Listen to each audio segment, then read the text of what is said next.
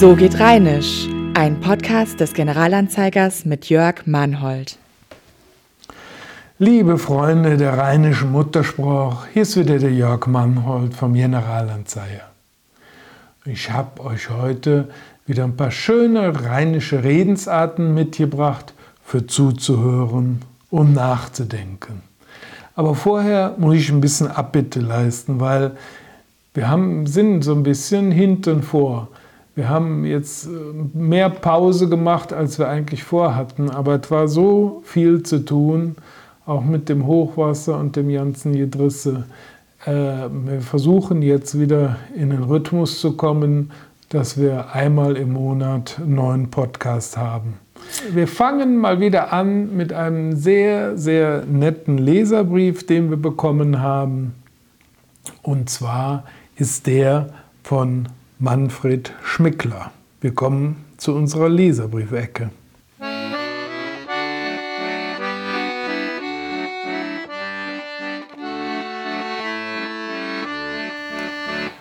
So, der Herr Schmickler, der hat äh, unser Buch gekauft, äh, Rheinische Redensarten oder Rheinisch für Fortgeschrittene. Der schreibt uns, vor ein paar Tagen schenkte mir meine Schwester das ebenso amüsante wie interessante Buch. Ich bin alter Bonner, 85 Jahre alt und habe anhand des Inhaltsverzeichnisses festgestellt, dass ich etwa die Hälfte der dort genannten Redewendungen kenne.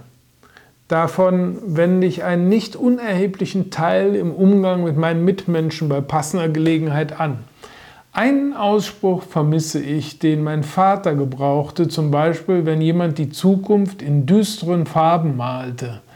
Mein Vater sagte dann einfach, bis dahin kack noch manch Fühlsche, wat jetzt noch ke Eilsche het. Auf Hochdeutsch, bis dahin kackt noch manches Vögelein, was jetzt noch kein Erschelein hätt. Diese Formulierung ist gewiss nicht von meinem Vater, der zwar ein toller Klavierspieler, aber keinesfalls sprachschöpferisch veranlagt war.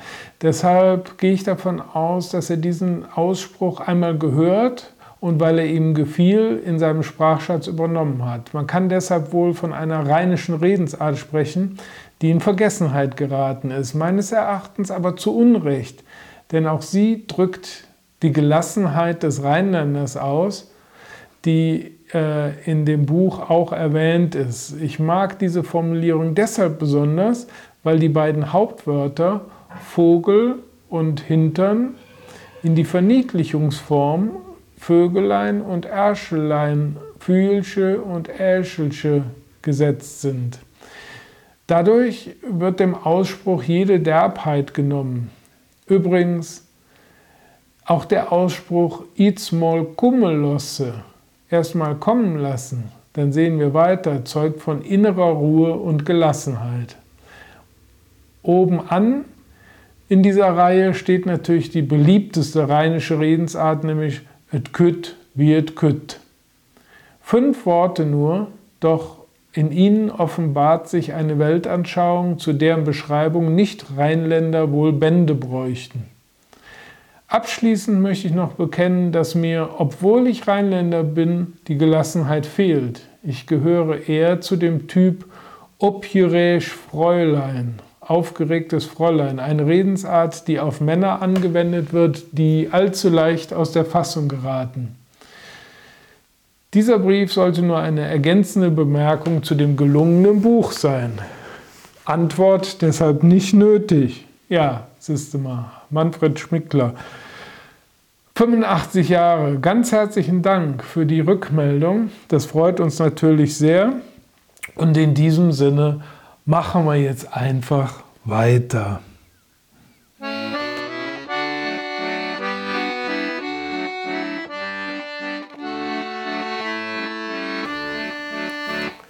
Und zwar nehmen wir uns heute mal das Thema in der Kürze liegt die Würze vor. Also, der Rheinländer kann auch ganz kurz, auch wenn er ganz lang kann. Und das findet sich zum Beispiel in dem kurzen, knappen Satz Kum Jank. Ich hatte es gesagt, in der Kürze liegt die Würze. Man möchte den Satz schon als abgegriffene Plattitüde aussondern, aber er hat schon seine Berechtigkeit. Die alten Griechen haben von Sophrosyne gesprochen. Man könnte es als Selbstbeschränkung übersetzen. Und Goethe sagte, in der Beschränkung zeigt sich erst der wahre Meister. All das deutet auf einen Umstand hin, der zu erklären ist und der sich auch in der rheinischen Redensart zeigt, Kumjank. Im Rheinischen haben wir immer wieder die Extreme identifiziert. So kann ein Rheinländer sehr ausschweifig und wortreich kommunizieren, aber auch äußerst wortkarg bleiben und beides hat seine Berechtigung.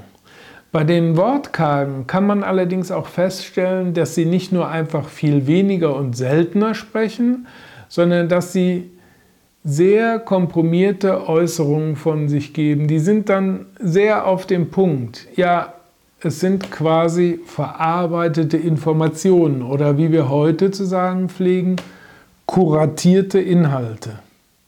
Ja, man muss auch mal ein neues Wort einführen. Kuratierte Inhalte, also ausgewählte Inhalte. Und das Rezept geht so. Man hat eine schier unüberschaubare Fülle an Informationen um sich herum. Das Leben ist einem in zunehmendem Maße behilflich, sie bewerten und einordnen zu können. Und wer dann ein bisschen sprachlich begabt ist, kann sie zu kurzen, knappen Aussagen komprimieren, die unter anderem auch eine gewisse Lebenserfahrung, ja vielleicht sogar Weisheit belegen. Auf diese Weise funktionieren auch Gedichte und Aphorismen. Aphorismen sind ja Weisheitssätze. Da ist eine verarbeitete Lebenserfahrung in einen beispielhaften Satz gekleidet, der wie die kleine Spitze des Eisbergs aus dem Wasser herausragt, aber unter der Oberfläche eine unermessliche Tiefe und Bedeutung hat. Wir kommen zu unserem Satz Kumjank zurück, der ins Hochdeutsche einfach nur bedeutet komm, geh. Da kann man erstmal nicht viel mit anfangen. Und rein äußerlich ist es auch ein zweitaktiger Imperativ, der nur zwei Silben hat und folglich sehr schnell ausgesprochen ist. Inhaltlich ist er sogar ein Widerspruch. Soll man nun kommen oder gehen? Komm, geh, komm, Jank. Was der wortkarge, bärbeißige Rheinländer seinem Gegenüber damit signalisieren will, ist allerdings sehr beredt. Man könnte es mit ein bisschen Fantasie etwa so übersetzen. Mein lieber Mann, an dem, was du mir da erzählst, habe ich erhebliche Zweifel. Und die sind einerseits inhaltlicher Natur, andererseits hat es mit deiner Person zu tun, die ich so einzuschätzen gelernt habe, dass ich dir praktisch gar nichts glaube. Deshalb bitte ich dich hiermit inständig, mir aus dem Weg zu gehen, mich nicht weiter zu stören, denn ich habe wahrlich Besseres zu tun.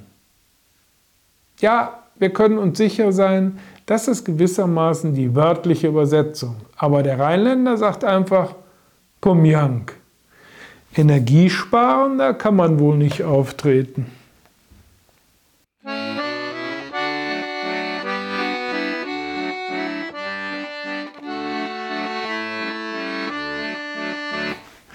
Wir kommen zu unserer Rezepte-Ecke. Immer wieder gibt es hier leckere rheinische Menüs. Diesmal geht es um rheinische Kartoffelklöße. Was brauchen wir für vier Personen?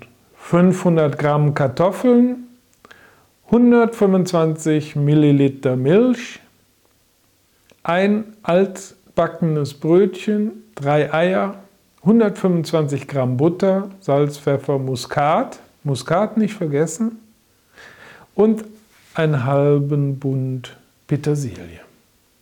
Rheinische Kartoffelklöße. Und jetzt geht es los. Die Kartoffeln waschen, unter fließendem Wasser gründlich sauber bürsten und in rein, reichlich Wasser etwa 20 Minuten garen lassen. Die garen Kartoffeln abgießen, etwas abkühlen lassen und schälen. In der Zwischenzeit die Milch zum Kochen bringen. Aber aufpassen, nicht zu doll, ja, da tippt eine Haut.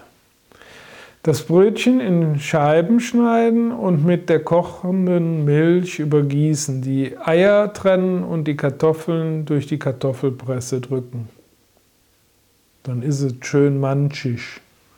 Oder die Hälfte der Butter schaumig rühren, das Eigelb und die Gewürze zugeben und unterrühren.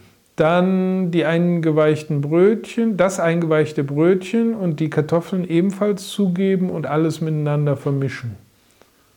Das Eiweiß zu steifem Schnee schlagen, zur Kartoffelmasse dazu tun und unterheben. Die Petersilie waschen, trocknen und klein hacken. Dann den Teig mit der Petersilie verkneten und mit Salz, Pfeffer und viel frischem geriebenem Muskatnuss abschmecken. In einer großen Pfanne die restliche Butter erhitzen, von dem Kartoffelteig mit einem Esslöffel kleine Klöße abstechen und nacheinander in der Butter rundherum schön goldbraun braten. Herausnehmen, abtropfen lassen und warm halten, bis alle Klöße fertig gebacken sind. Die Kartoffelklöße schmecken besonders gut zu rheinischem Sauerbraten oder zu Rinderbraten. Das Ganze dauert, was die reine Zubereitung angeht, 30 Minuten plus Koch- und Backzeit. Pro Portion haben wir da 443 Kilokalorien. Also wer das so genau ausgerechnet hat, ist wirklich ein Held. Rheinische Kartoffelklöße für vier Personen. Also 500 Gramm Kartoffeln. Wir sagen guten Appetit. Mmh, lecker.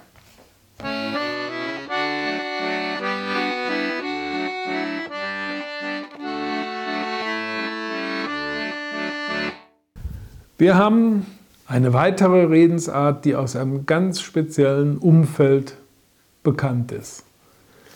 Und zwar aus dem Henneschen-Theater. Herr Präsident, die Vosges.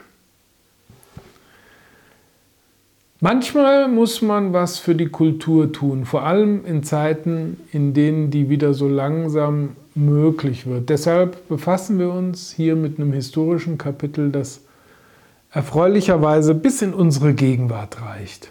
Ja, man kann schon sagen, was hier zu beschreiben ist, ist, ist zentraler Bestandteil des rheinischen und kölnischen oder kölschen Selbstverständnisses. Wir nähern uns ihm über den schönen Ausspruch Herr Präsident, die Vosges. Wer jetzt nicht weiß, wovon die Rede ist, der muss ein Zugezogener sein und noch dazu einer, der noch nicht vollständig assimiliert ist in puncto rheinischer Heimatverbundenheit. Und das müssen wir ändern. Das ist keine Kritik, sondern eine Aufforderung, denn es geht um den zentralen Satz aus der Karnevalssitzung des Hennessy-Theaters. Die Kurzzusammenfassung für alle, die sich später eingeschaltet haben.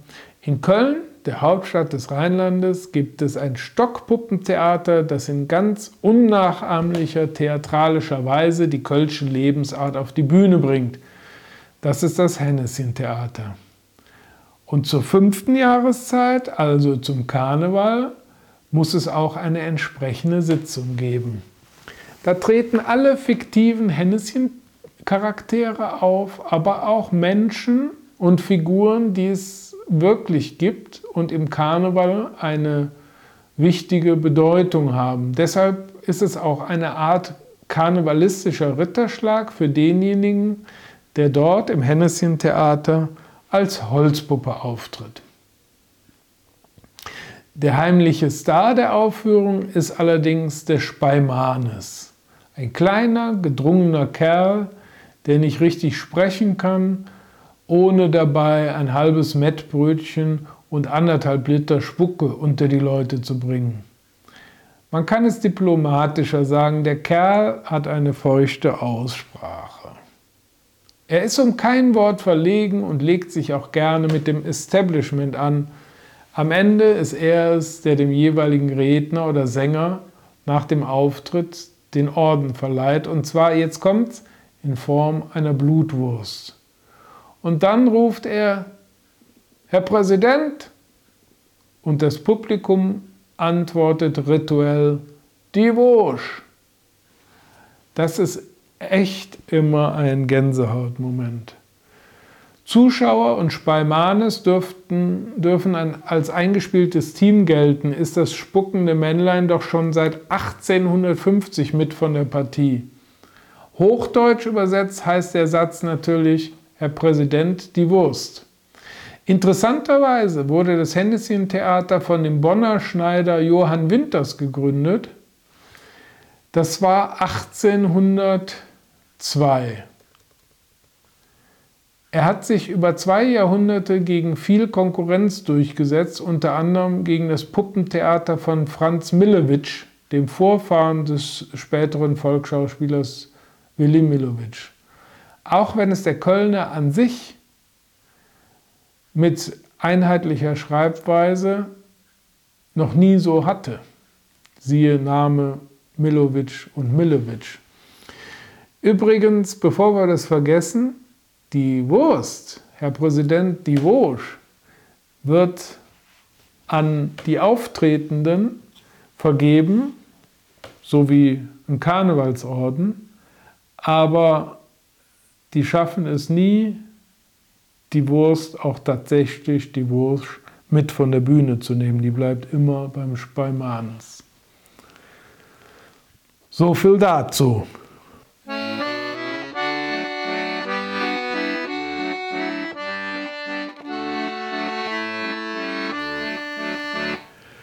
Ich habe hier noch eine Geschichte rausgekriegt von Herbert Weffer aus dem Buch Wahre Krimis und andere dunkle Geschichten aus Bonn und drumherum. Das klingt nämlich ziemlich spannend. Titel Der Mord im Lacher Wald. Also es geht ja um Maria Lach. Und heutzutage hört man ja überall True Crime Podcasts. Auch der Generalanzeiger hat einen mit wahren Verbrechen. Und das, was der Herbert Weffer erzählt, das sind wahre Verbrechen bzw. Berichte darüber, wahre Berichte aus alten Zeiten. Der Mord im Lacherwald. Sogar der in Bonn residierende Erzbischof Ferdinand musste eingreifen, weil im Jahre 1623 der Lacher Abt nach Andernach geflohen war. Denn Andernach gehörte damals zum Ersterzbistum Köln. Der von 1619 bis 1624 als Abt im Kloster Lach tätige Heinrich Long hat dem Kloster viel Ärger bereitet. Es war nicht nur so, dass er als schwarzes Schaf des Klosters galt, sondern ihm sogar Morde zugeschrieben worden, weil er Mönche in den nahen Wald geschickt hatte.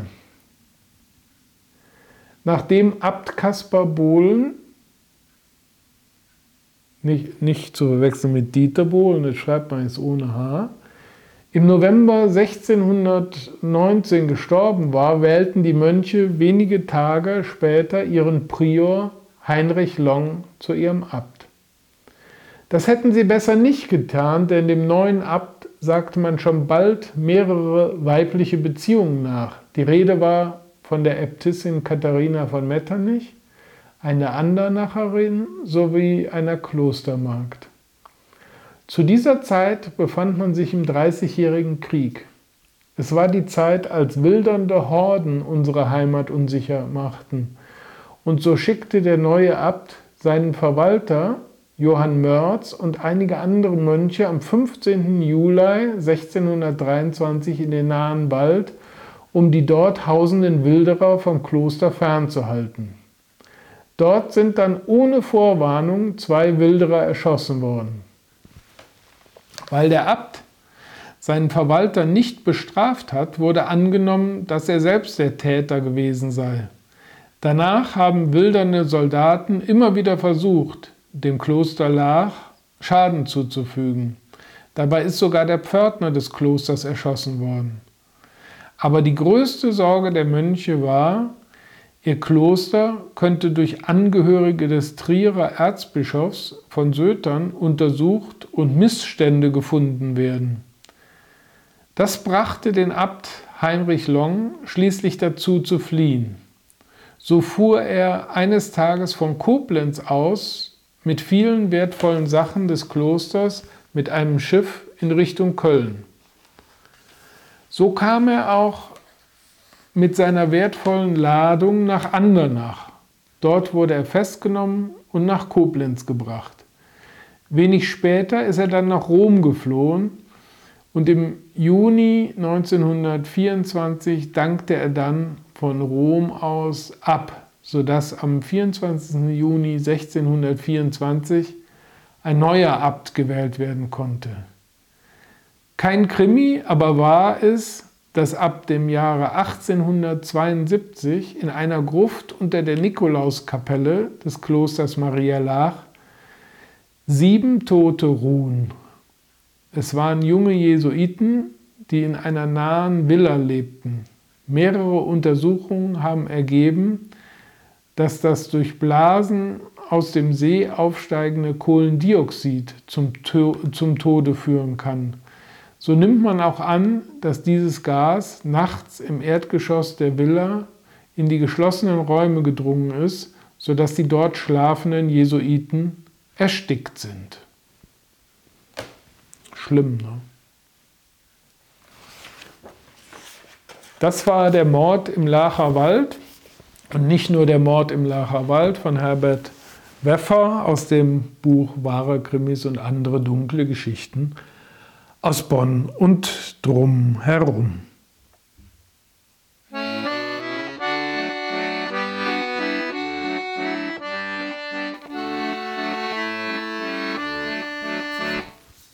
In unserer dritten Redensart, die vielleicht gar keine Redensart ist, sondern ein paar rheinische Begriffe repräsentiert, geht es um Einfache Kinderspiele. Heutzutage spielen die Kinder schon ja lieber mit dem Handy und mit dem Computer, aber es gab Zeiten, da gab es ganz einfache Kinderspiele, die man spielen konnte, ohne viele Zutaten. Höppemötzje und Flitschebohrer. Wie haben sich die Zeiten geändert? Heute brauchen die Kinder nicht mehr viel, um ihre Langeweile in den Griff zu bekommen. Es reicht schon ein Handy mit einer passenden App. Man hört und sieht nichts mehr von ihnen. Alternativ funktionieren auch Tablets oder größere Bildschirme. Wir enthalten uns jetzt mal eines Urteils, ob das gut oder schlecht ist. Aber wir wollen ja keinen Ärger mit dem Europäischen Fußballverband UEFA bekommen. Aber fest steht, früher war es schwieriger. Denn es gab ja nicht viel oder wie unsere äh, Großeltern so gerne sagten, wir hatten ja nichts. Und so musste man sich behelfen, um seine Freizeit einigermaßen kurzweilig zu gestalten. Und an dieser Stelle kommen Höppemötzje und Flitschebohrer ins Spiel. Denn bis in die 80er Jahre hinein haben die Kinder miteinander gespielt und gerne auch ohne große Hilfsmittel. Man musste eben nehmen, was da war. In unserem Fall waren das Kästchenhüpfen und Flitzebogen.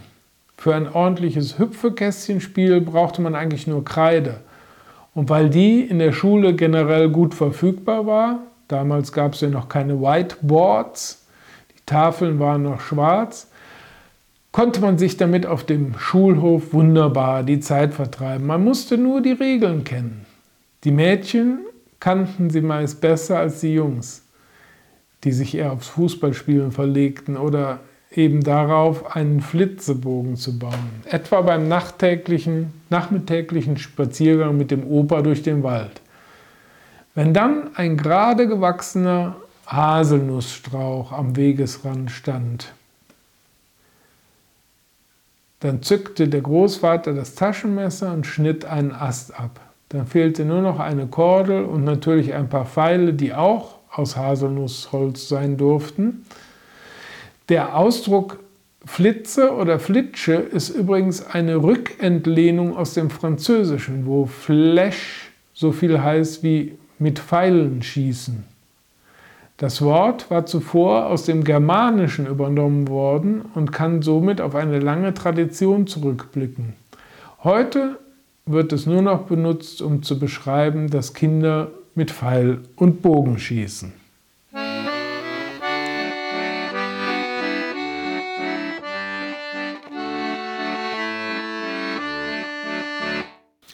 Wir kommen am Ende wieder zu unserem Literaturtipp. Ich habe heute ein Buch herausgesucht, nicht zum ersten Mal eins von dem langjährigen Leiter der Sprachabteilung des Landschaftsverbandes Rheinland, Dr. Georg Cornelissen.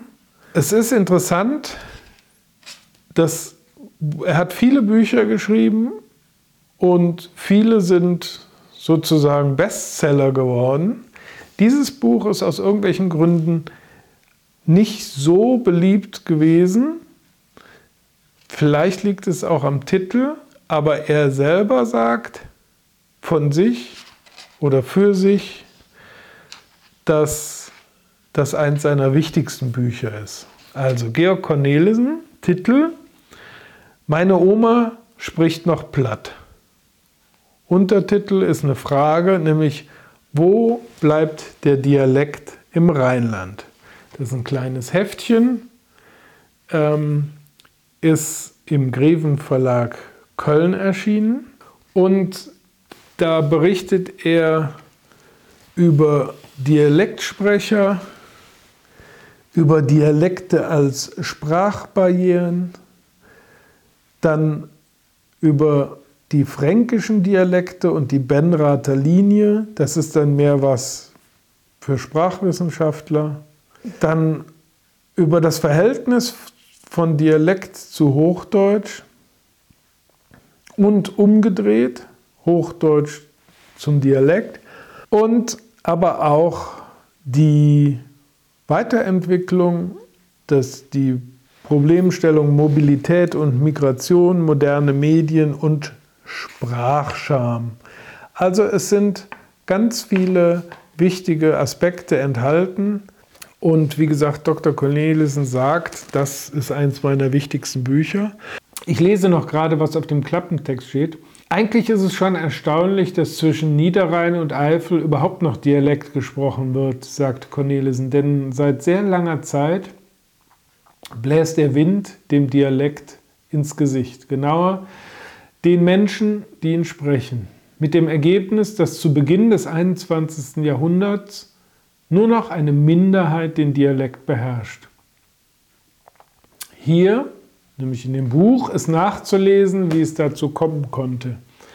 Das Buch wendet sich an alle Altersgruppen, an die Menschen, die noch mit dem Dialekt groß geworden sind, an die Generationen danach, die ihn zwar noch versteht, aber selbst nicht mehr benutzt, und an die Jüngeren, für die das Platt der Großeltern fast schon mittelalterliche Züge trägt. Meine Oma spricht noch platt, lebt stark von den Beobachtungen des Autors, der sehr, seit mehr als zwei Jahrzehnten die Sprachverhältnisse im Rheinland erforscht und in dieser Zeit Hunderte von Menschen nach ihrer individuellen Sprachgeschichte befragt hat. Und all das geht in dieses Buch mit ein. Wirklich sehr interessant, Leseempfehlung, ist auch nicht allzu dick. Also wer Angst hat und sagt, ich habe eigentlich keine Zeit, dicke Bücher zu lesen, das hier ist kein dickes Buch. Ich wünsche viel Spaß allen, die sich das vornehmen.